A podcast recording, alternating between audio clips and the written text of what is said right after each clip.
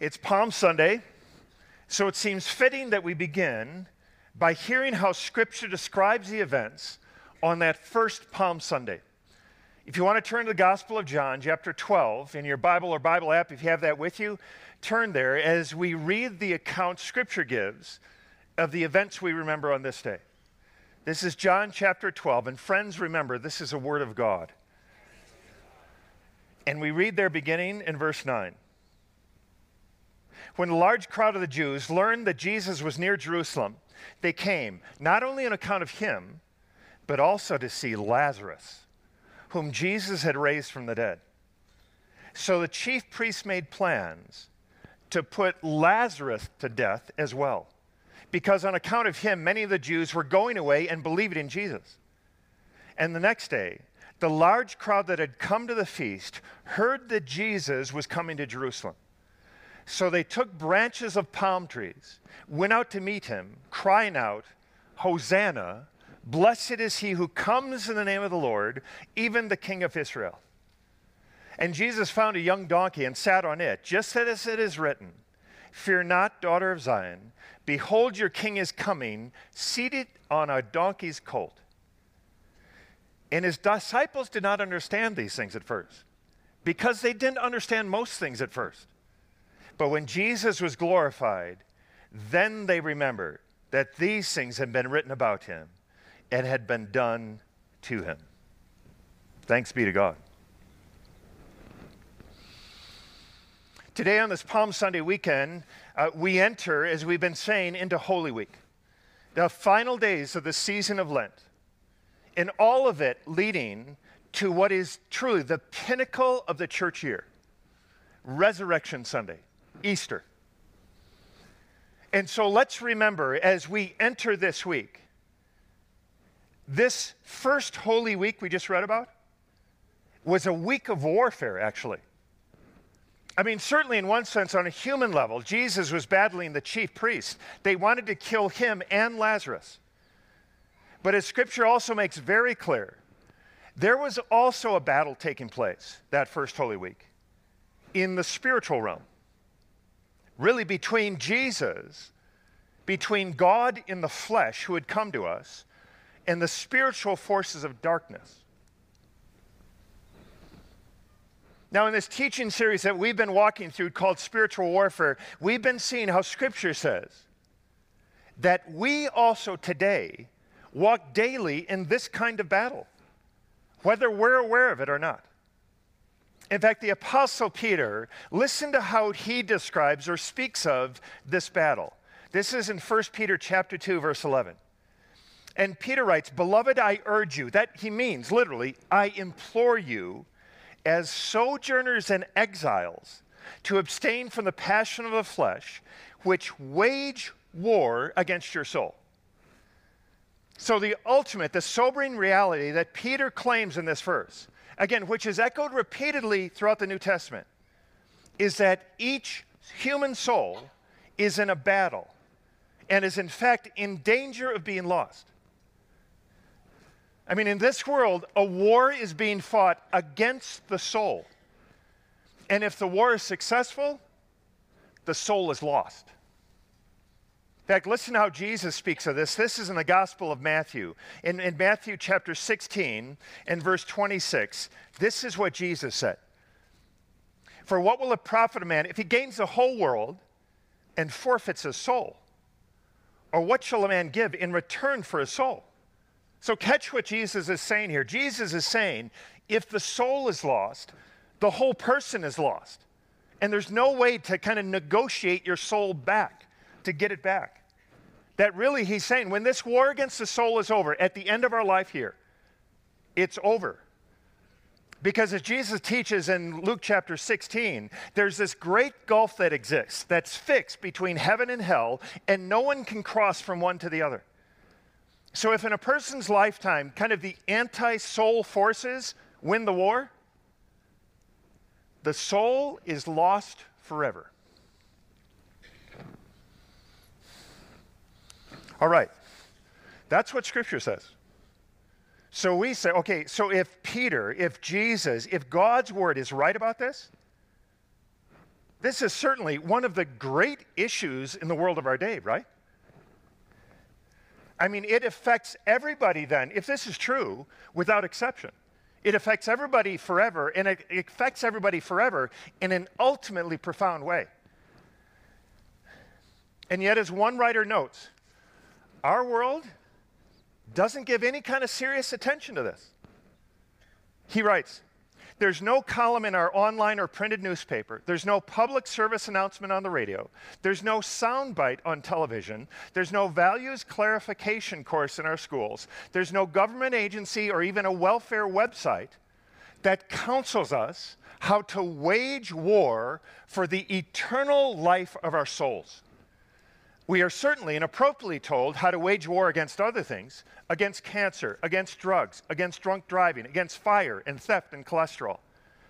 But the world we live in gives no counsel on how to fight for the eternal life of your soul. Our modern world is massively preoccupied with the inconsequential. And so, is it any wonder that Peter begins his first epistle just as he ends it by calling us sojourners and exiles in this world? So, today, as we near the conclusion of this teaching series, I, I, want us just to remember today to focus on three realities. Let's call them three certainties that really mark this battle for our souls. Let's consider three certainties. Okay, a first one, first certainty, according to Scripture, is this In this world, the authentic Christian life is a fight. Let's read it together. Would you read the phrase with me? The authentic Christian life is a fight. I mean, just listen again to the language that Scripture uses to talk about following Jesus in this world in our day. This is what Paul wrote to that young pastor named Timothy. This is in 1 Timothy, in 1 Timothy chapter 118. This charge I entrust you, Timothy, my child, in accordance with the prophecies previously made about you, that by them you may what? Wage a good warfare. You are in a warfare. Or go to the end of this epistle, and Paul says this 1 Timothy 6:12, fight the good fight of faith. So, as we hear these words of Scripture, essentially it's saying to us, don't be fooled. I mean, I know you look around and life just seems kind of normal. It seems to us as we look around that really all there is is a material realm. Scripture says it's not so. Are, are you seeking to passionately follow Jesus? Then remember, you're in a fight. You are in a struggle. You are in a battle. You were last week, you will be this coming week. And so Paul would write these words, writing to the church in Corinth. This is Second Corinthians, Second Corinthians chapter 10 and, and verse 3. Paul writes, For though we walk in the flesh, we're not waging war according to the flesh. For the weapons of our warfare, the weapons involved in the warfare we're part of, they're not of the flesh, but they have divine power to destroy strongholds. In other words, let's just be clear again on this. The authentic Christian life is a fight.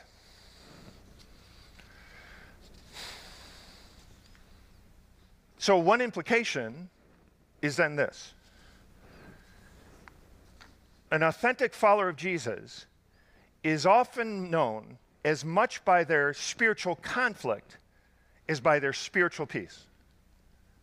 Let me say that again. An authentic follower of Jesus is often known as much by their spiritual conflict as by their spiritual peace. What does that mean? Well, one scholar puts it this way When you cross the line into faith, not only do you find a new peace in Christ that you didn't have before, but you will find a new conflict, a new spiritual battle, a new inner fight going on that you didn't have before. Both of them the inner peace and the inner conflict can be inevitable signs that you are truly following the way of Jesus. Now, we've read this passage often during this series, but let's look again at what Paul says to the church in Ephesus. This is Ephesians chapter 6. And, and Paul says this in Ephesians 6, verse 11 Put on the whole armor of God that you may be able to stand against the schemes of the devil. Why? Because we do not wrestle against flesh and blood, but against the rulers, against the authorities, against the cosmic powers over this present darkness, against the spiritual forces of evil in the heavenly places. Now, we hear that and we often focus on the last few lines of those verses, understandably so. But you ever notice there in Ephesians chapter 6 how Paul says he uses that language, okay, put on the armor. Because, as he says, you're a soldier. So he's using soldier imagery, right? Put on the full armor of God. But then Paul says, For we do not wrestle. Now, somebody might ask, okay, Paul seems like a lot of pastors that we know who just mix up their metaphors all the time. Because here he is. First, he's talking about armored soldiers in battle, and then he talks about wrestling. Soldiers don't wrestle. Here's Paul again mixing up his metaphors. Why would he say, put on the full armor of God, get weighted down, and then start wrestling? Because there are certain soldiers who wrestle, and they are the desperate soldiers. They're the soldiers on the front line where the fighting is so bad, where it's so intense, so intimate, so life threatening, so desperate that you're actually wrestling around on the ground against your enemy. Generals don't wrestle, right? Admirals don't wrestle. Military tacticians back at headquarters, they don't wrestle. It's the people up front in the heat of battle, the place where the battle is either won or lost. Those are the soldiers who actually do wrestle. So, Paul here isn't mixing metaphors. He is saying the battle we're talking about here is an extremely desperate battle. It's a close quarters battle we're involved in.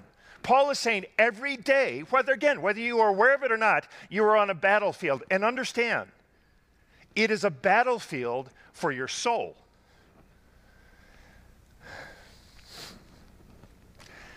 And oh, how the enemy would love to just lull us into thinking that all this talk of the spiritual realm or spiritual warfare is kind of just the hyper spiritual, fanciful, unlearned imaginations of, of, those that go too far with their language. Just to have a, there's not actually a spiritual realm. C.S. Lewis, in his classic book, The Screwtape Letters, uh, in a book I would recommend every one of us to read if you haven't read it already. And, and that book is kind of the imagined correspondence between this old, experienced demon named Screwtape and a young demon trainee named Wormwood. As Wormwood attempts to kind of misguide and tempt his human patient for whom he's responsible. So, for example, Screwtape writes this Dear Wormwood, Surely you know that if a man can't be cured of church going, the next best thing is to send him all over the neighborhood looking for the church that suits him until he becomes a taster and connoisseur of churches. This search for a suitable church makes a man a critic when God, our enemy, wants him to be a student. Ouch. Or another letter from Screwtape Dear Wormwood, it is essential to keep the patient, the human, in ignorance of your existence. I do not think you will have much difficulty in keeping the patient in the dark. The fact that devils are predominantly comic figures in the modern imagination will help you. If any faint suspicion of your existence begins to arise in his mind, suggest to him a picture of something in red tights and persuade him that since he cannot believe in that, he therefore cannot believe in you. And be encouraged. The safest road to hell for them is the gradual one. The gentle slope, soft underfoot, with no sudden turnings, without milestones, without signposts. Do not be surprised, nor ignorant, friends that the life of following Jesus is a fight. And then there's a second certainty for us. One thing for us to remember on this Palm Sunday weekend this the victory over our enemy is already won. Fact, can we read that together? The victory over our enemy is already won. Our conquest through Christ is assured. Satan and all the forces, spiritual forces of darkness, they are already defeated foes. Because of Jesus, we could say they are dead beings walking. That's who they are. And our God has promised us that the day is coming when Satan and all his forces, they will be eradicated, removed from the earth. In fact, the Apostle Paul concludes that great epistle of Romans with what is a, a really interesting benediction. This is in Romans chapter 16, verse 20. Listen to Paul's words here. And Paul writes this The God of peace will soon crush Satan under your feet. The grace of the Lord Jesus Christ be with you. I, I think that should be our greeting for a while to one another. After a service, before you head into the week, remind one another the God of peace will soon crush Satan under your feet. So have a great week. The grace of the Lord Jesus Christ be with you. But let's understand this. That decisive blow he's speaking of here, that decisive blow against Satan and the forces of darkness, that was struck long ago by Jesus Christ, right when he gave up his life on the cross. Friends, that's when the battle was won. In fact, understand this. Paul writes this to the Colossae church in Colossians chapter 2. Paul describes what God did for those who trust in Jesus through Christ's death on the cross. Verse 14 of Colossians 2. The record of debt that stood against us with all its legal demands, this God set aside, nailing it where? To the cross. He nailed it to the cross and there disarmed the rulers and authorities and he put them to open shame, triumphing over them in Christ. So understand, when Christ died for our sins, right then, Jesus, not Jesus, Satan was disarmed and defeated. At that moment, our ultimate victory over darkness was assured. And you might feel like, well, it still seems like he's active in the world. He is, but understand this. He was disarmed because the one eternally destructive weapon that the enemy had against us was stripped from his hands at the cross. And that weapon was Satan's accusation against us before God, saying that we all are guilty and should all perish along with him. But when Christ died, that accusation, praise God, was nullified so that everyone who entrusts themselves to Jesus will never perish. Amen? And remember, that also means this it also means that Satan and his forces can't make you do anything. I mean, other than what he slyly tries to convince you, oh, you need to do this, you have to do this. He can't make you do anything. I don't know if many of you remember Flip Wilson, comedian from many years ago. He did a character, a, woman called Geraldine, and Geraldine's main line was, Yeah, you're right. The devil made me do it. There we go. Again and again, she said that. But let's understand in this a great line for a comedian here. But let's be clear the devil doesn't have that kind of power anymore. Like he wants to influence you. Oh, he does. But he can't make you do anything. Why? Because he's already defeated. You know, the Apostle John was given a vision of the final conquest scene that will take place when Jesus Christ returns. And, and he describes that scene in the book of Revelation.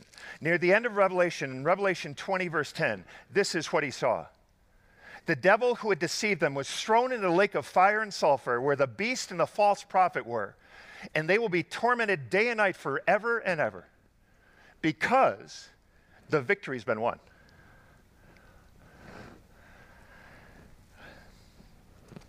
I don't know if many of you have seen Christopher Nolan's new movie, Dunkirk. Uh, I don't recommend movies a lot. I would recommend that one. It, it, just, it has a grandness to the cinematography, and then this just very fitting austerity to the dialogue and music because it's a true story from World War II of what is called the Miracle of Dunkirk, Operation Dynamo, that took place at the end of May, right at the start of June 1940. And when over 300,000 British and French soldiers were trapped on the beaches of Dunkirk in France as the German army closed in. And they were almost miraculously evacuated from the shores of Dunkirk and brought back to England when over 800 civilian boats of just all sizes, I mean, there were tugboats, fishing boats, pleasure boats, sailboats. Those boats were driven across the English Channel by private British citizens who made this evacuation possible. Just, it's just an amazing story. And I would imagine most of you also know what we could call the rest of that story. That took place four years later, almost to the day, when on June 6, 1944, D Day, the Allied forces returned to France on the shores this time of Normandy. And the victories of that day and then the subsequent battles of the next six weeks, they determined the final outcome of the war in Europe. I mean, the victor at that point had been determined. The Allied forces were going to be victorious, even though the fighting continued for nearly a year. And understand, in a similar way, I mean, we continue daily in a spiritual battle, even though the final outcome has already been determined. And therefore, understand this is a conquest, this is an assured victory that you could say is already, but not yet. It's already been determined, but yet not fully realized. And, and which means this for us daily it means we don't always experience victories in the spiritual warfare in our daily lives. It, it, means that we can feel beaten down, failing, discouraged, because in this life, until Christ returns, we still face, face this battle daily. I imagine most of you know what that feels like. In fact, just this Friday, I got an email from a close friend, and this is what he wrote. I was reading this morning about how the people of Jesus' day expected to deliver so different than when Jesus showed up and rode on a donkey into Jerusalem. They expected things to be so much different than it turned out to be. And I was humbly reminded that I often think things should work out in a certain way when I pray. But typically, it doesn't seem to happen. In fact, more often than not, it doesn't happen. You know that feeling? I think every one of us does. And I totally realize that one of the challenges of holding on to the certainty of the victory, the final conquest that we will see expressed when Jesus Christ returns, it is the challenge of resting in a future victory over the enemy and the forces of darkness, even though we battle and at times get wounded daily ourselves in this battle. So, again, what do we do in this? For one, as we've said, well, don't be surprised by evil. Expect darkness, spiritual opposition, evil in this world because, friends, we're in a fight. Amen? But it doesn't end there. Secondly, then, we remember we need to look towards Christ and our ultimate victory that we will experience one day. But then also, this a third certainty is this for us to hold on to. There are foretastes of Christ's victory around you daily. Can you read the phrase with me? There are foretastes of Christ's victory around you daily. There are signs, there are evidences of Christ's victory, his movement, his kingdom expressed all around you daily. Therefore, friends, in light of this, we need to look for the foretastes of Christ's victory around you. It, simply meaning, let's pay attention to, keep your eyes open to, find hope in the presence of Jesus in our world and in your life. And remember as you do this, often it seems, Jesus shows up, he is at work in the most unexpected places. Ever notice that? I don't know if you know the name of Caritas. Uh, Caritas is actually the compassion and relief organization of the Roman Catholic Church, and, and it's focused particularly on caring for the poor and destitute in the world. And Caritas is one of, if not the largest relief agency in the world. And they go into just the worst humanitarian crises around the globe. And so think of this their workers, therefore, they see firsthand the most horrid, evil atrocities and genocides on this planet enacted by one people against another. Just think of Darfur, Rwanda, Syria. And Caritas is led by Cardinal Tagle of the Philippines. And he is just a humble, gentle, gracious, joy filled follower of Jesus. This past year, Jillian and I were at a gathering of church leaders where Cardinal Tagle was interviewed, and he was asked this question So, how do you and those in your ministry keep from becoming discouraged and hopeless in light of all the darkness and atrocities and sufferings you see firsthand day after day in your ministry? And Tar- Cardinal Tagle paused and said, I regularly remind myself and remind those who serve with us in these regions to look for the presence of Jesus. Look for the presence of His Holy Spirit wherever we are in order to sustain us. Look for the presence of Jesus. And he, then he shared this story as an example. He said, I was in Lebanon not long ago, and I met one of our Caritas workers there, and her work is focused on ministering in the wretched camps for Syrian refugees around Beirut and Lebanon. And she shared that she'd recently been invited to Syria, just a, a devastated and, and now very dangerous country. And she was to give a seminar there about their relief work. And once she got to Syria, she had to take a taxi to where the seminars were going to take place. And as the taxi moved along, she asked the taxi driver, How much will I pay you? And the driver said, No, you're not going to pay me money. And she insisted and said, I've got my money right here. And he said, I'm not taking your money. And at this point, in Syria, it hit her.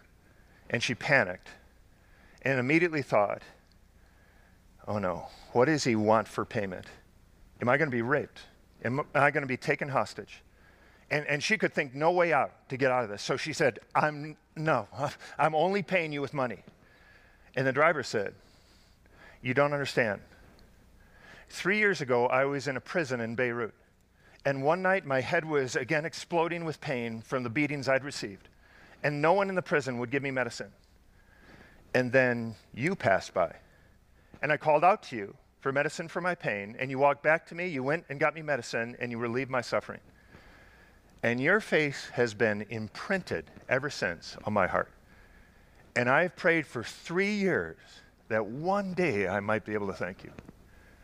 And today you show up in my taxi. Jesus is right there with us in the darkest places. So in your life, look for the presence of Jesus. And remember, he shows up. He gives glimpses of his ultimate victory in the most surprising places.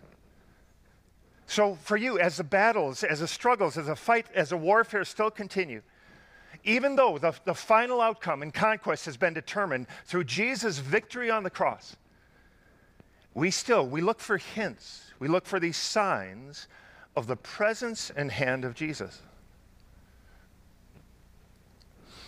One final picture. I don't know if you know the name of Gavin Bryars. He's a, a British composer and producer. And, and, back in 1971, he was working on a documentary about the homeless and destitute on the streets of London.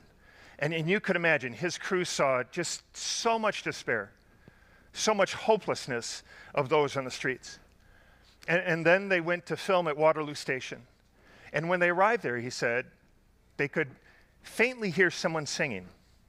So they walked towards a song and they found an old, weathered homeless man sitting there in his rags, singing this unexpected tune that sounded kind of like a hymn and just had this simple repeating declaration Jesus' blood never failed me yet.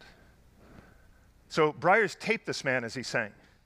And, and let's listen to the hymn of this homeless one. Listen. Jesus' blood never failed me yet, never failed me yet. Jesus' blood never failed me yet. This one thing I know he loved me so. And on he sang. And Bryars said it was like Waterloo Station became this sacred place. So Bryars took the tape of this tramp, that's how he referred to him, back to the studio. He put it on a repeating loop and started playing it over the sound system. He had to leave the studio for a few moments to get a coffee. And when he returned, he said, he found the artists from around the studio had gathered quietly in the studio, some of them weeping, listening reverently to the repeating loop of this old man's testament and song. So Bryars added just this simple, kind of gradually evolving orchestral accompaniment to it. Because in his words, he wanted to respect the homeless man's nobility and faith.